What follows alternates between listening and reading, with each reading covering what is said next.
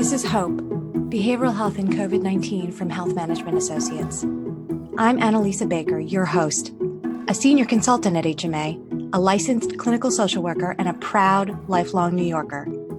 This is a series we're creating specifically for you, New York's behavioral health providers. We created this for New York, the epicenter, but we think this information will be valuable to anyone in the behavioral health field. I want to thank our listeners. We've received such overwhelming feedback about our last podcast on awakening in health equity and racism. When I started producing this series, I didn't know it was going to be a platform to speak out against racism. I'm humbled. I'm still learning. I want to do this right. I know I'm going to make mistakes, but I also know I want to be held accountable in my lifelong commitment to be an anti racist. We're here today talking with LaQuisha Grant, who partnered with me in our last conversation on health equity and racism, and Heidi Arthur, a social worker and a principal at HMA who focuses on system of care improvement for vulnerable and high need populations. Today, on Juneteenth, we talk about leaders, behavioral health, healthcare, any organizational leader, on how they can manifest the call to action on anti racism. Hi, LaQuisha and Heidi. Thanks for joining me. Thank you for having us.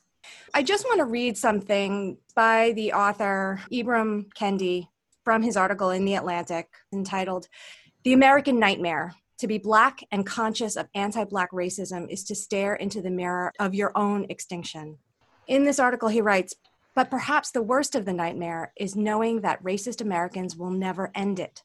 Anti racism is on you and only you.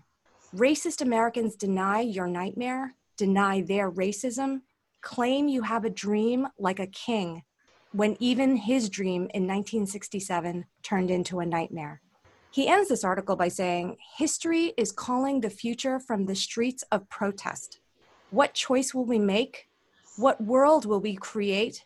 And what will we be? There are only two choices racist or anti racist. So, in light of our conversation today, are leaders prepared for this? Wow, that was a powerful quote. And yeah. I, I think that leaders may believe that they're ready for this, but in many cases, that belief may be grounded in some false assumptions because perhaps the work that needs to go into understanding their own racial identity and their own position relative to the biases in which we've all been steeped, the white supremacy remains invisible. I would agree with that. And I think that we all have to acknowledge we are in a place we have not been in before. And so leaders may think they're ready, but we all have to acknowledge there's work to do. People are calling out and do, making a call to action to be anti racist. And many folks did not know what that meant until very recently. We're all on a journey of learning right now, and that includes leaders. But it's really important for leaders to take up their mantle and and step into the position to lead in this journey.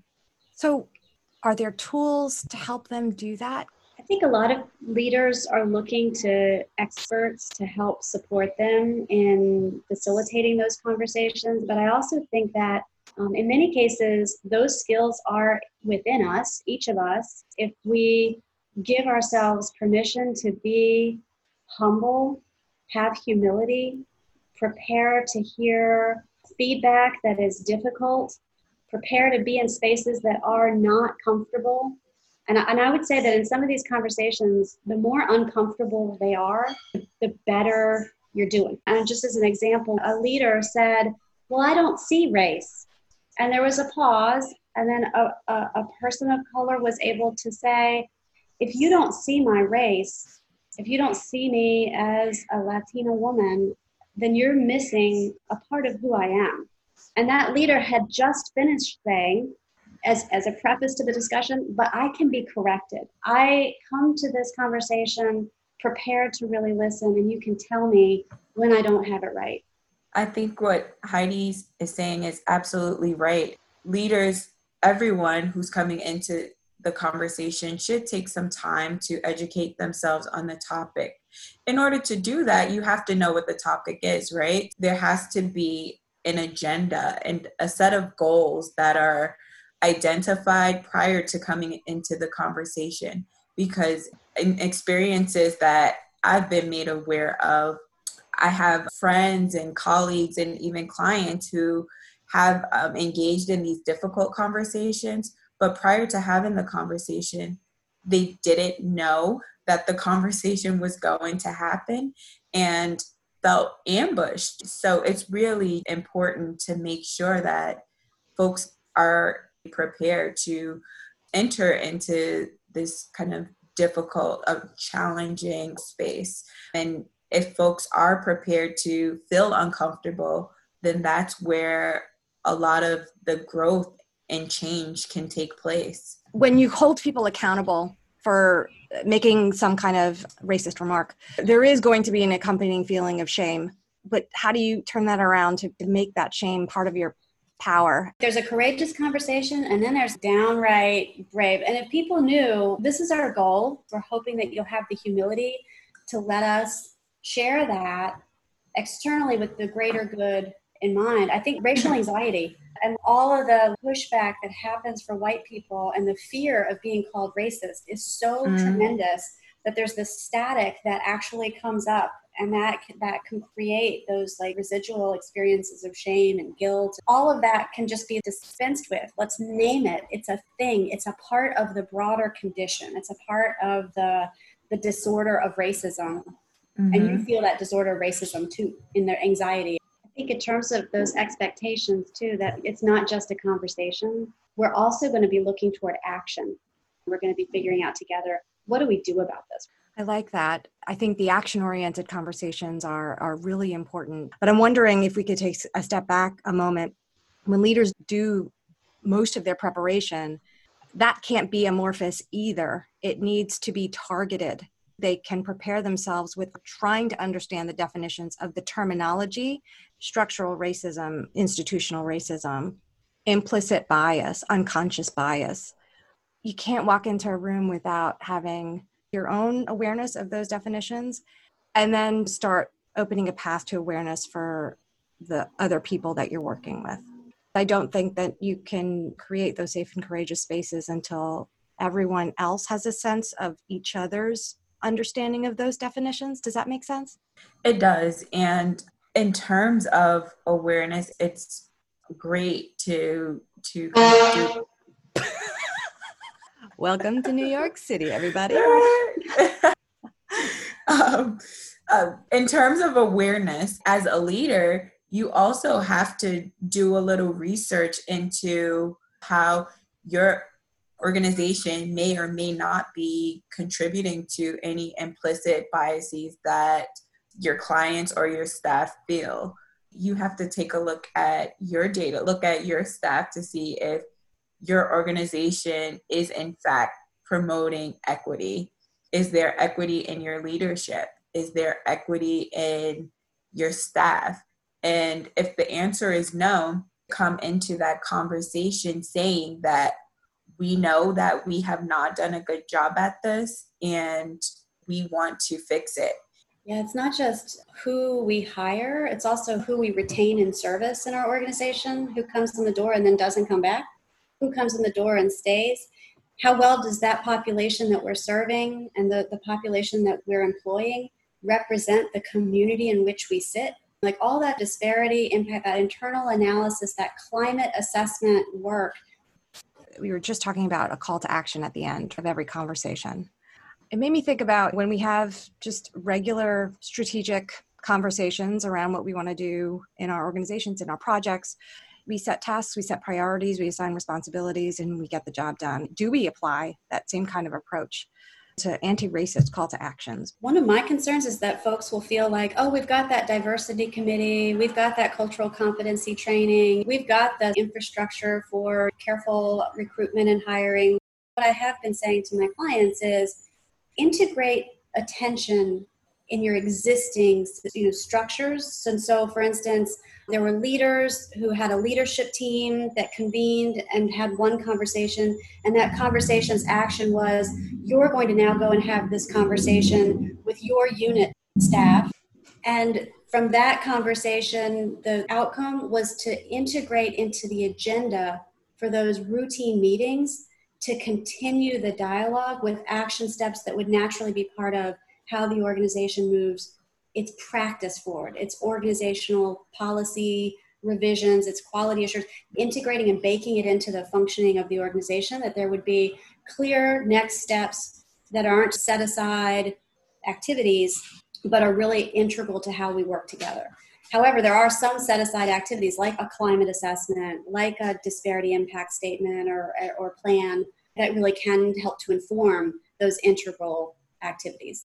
When we say a climate assessment, we mean a real assessment of policies, procedures, hiring practices, job descriptions, staff perspective, client perspective, really it, an assessment of how your organization fares as it relates to equity.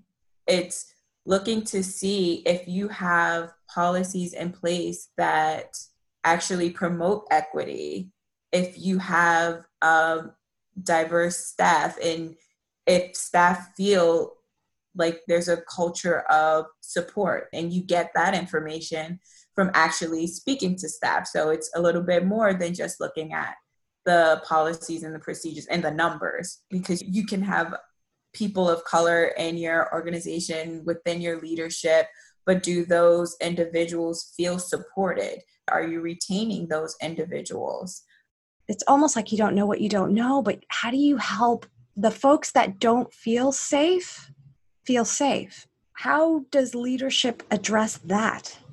It, it's really important for leadership to create those spaces where folks can share their thoughts perhaps anonymously in a way for folks to identify allies that they feel comfortable speaking to who can then share their ideas and their thoughts and their feelings without having to do so on their own. Because it is a lot to ask people of color to lead these discussions and to be open about their feelings because a lot of these folks are dealing with their own racial trauma outside of the office. And so when coming to work, to have to deal with it again is going to be difficult.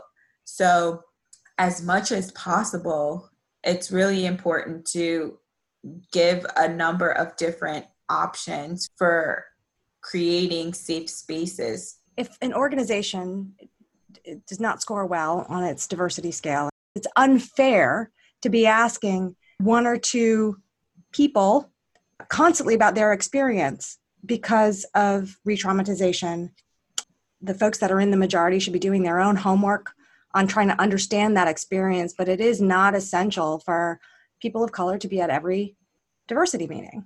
I agree with you. However, there might be a willingness. So there might be folks who think that this work is really important and that they're invested in seeing the organization do well and advance equity. But the organization should acknowledge that burden that is being placed on this individual or group of individuals and should have a way to compensate them for that or to reward them for that. Like that should be taken into consideration when doing a performance evaluation, staff incentives that might exist within your organization, because doing that is work and it should be acknowledged and recognized as such.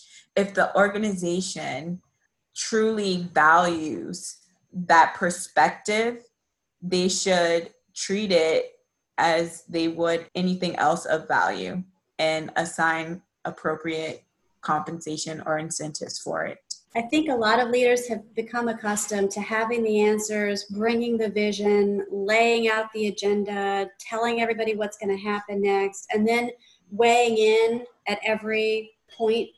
And this is a conversation to be a listener within and to, to thoughtfully set it up within the team and environment You bring up such a good point, Heidi, because I'm realizing that the leaders who are sitting in these positions and working with the populations that we try to serve, vulnerable populations, people with high need, high risk, they're just trying to fix it. They're just trying to fix access to care and make sure everybody gets access to the services. And this is asking them to take that step back and, and listen again, start over and, and re examine all their policies and procedures. You were making me think before, Heidi, about looking at the data.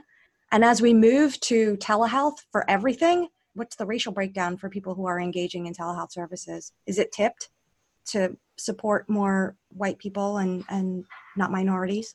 That equity lens is so important as we think about how do we measure success. And as we come out of the corona pandemic experience and look to the response to the behavioral health increase in demand, I think there's going to be a real tendency to say, oh, are we filling our slots? Are we decreasing our no show rate? Oh, we're doing a great job of serving everybody who had a cell phone and internet access and, and really leave behind the folks who perhaps have even greater need.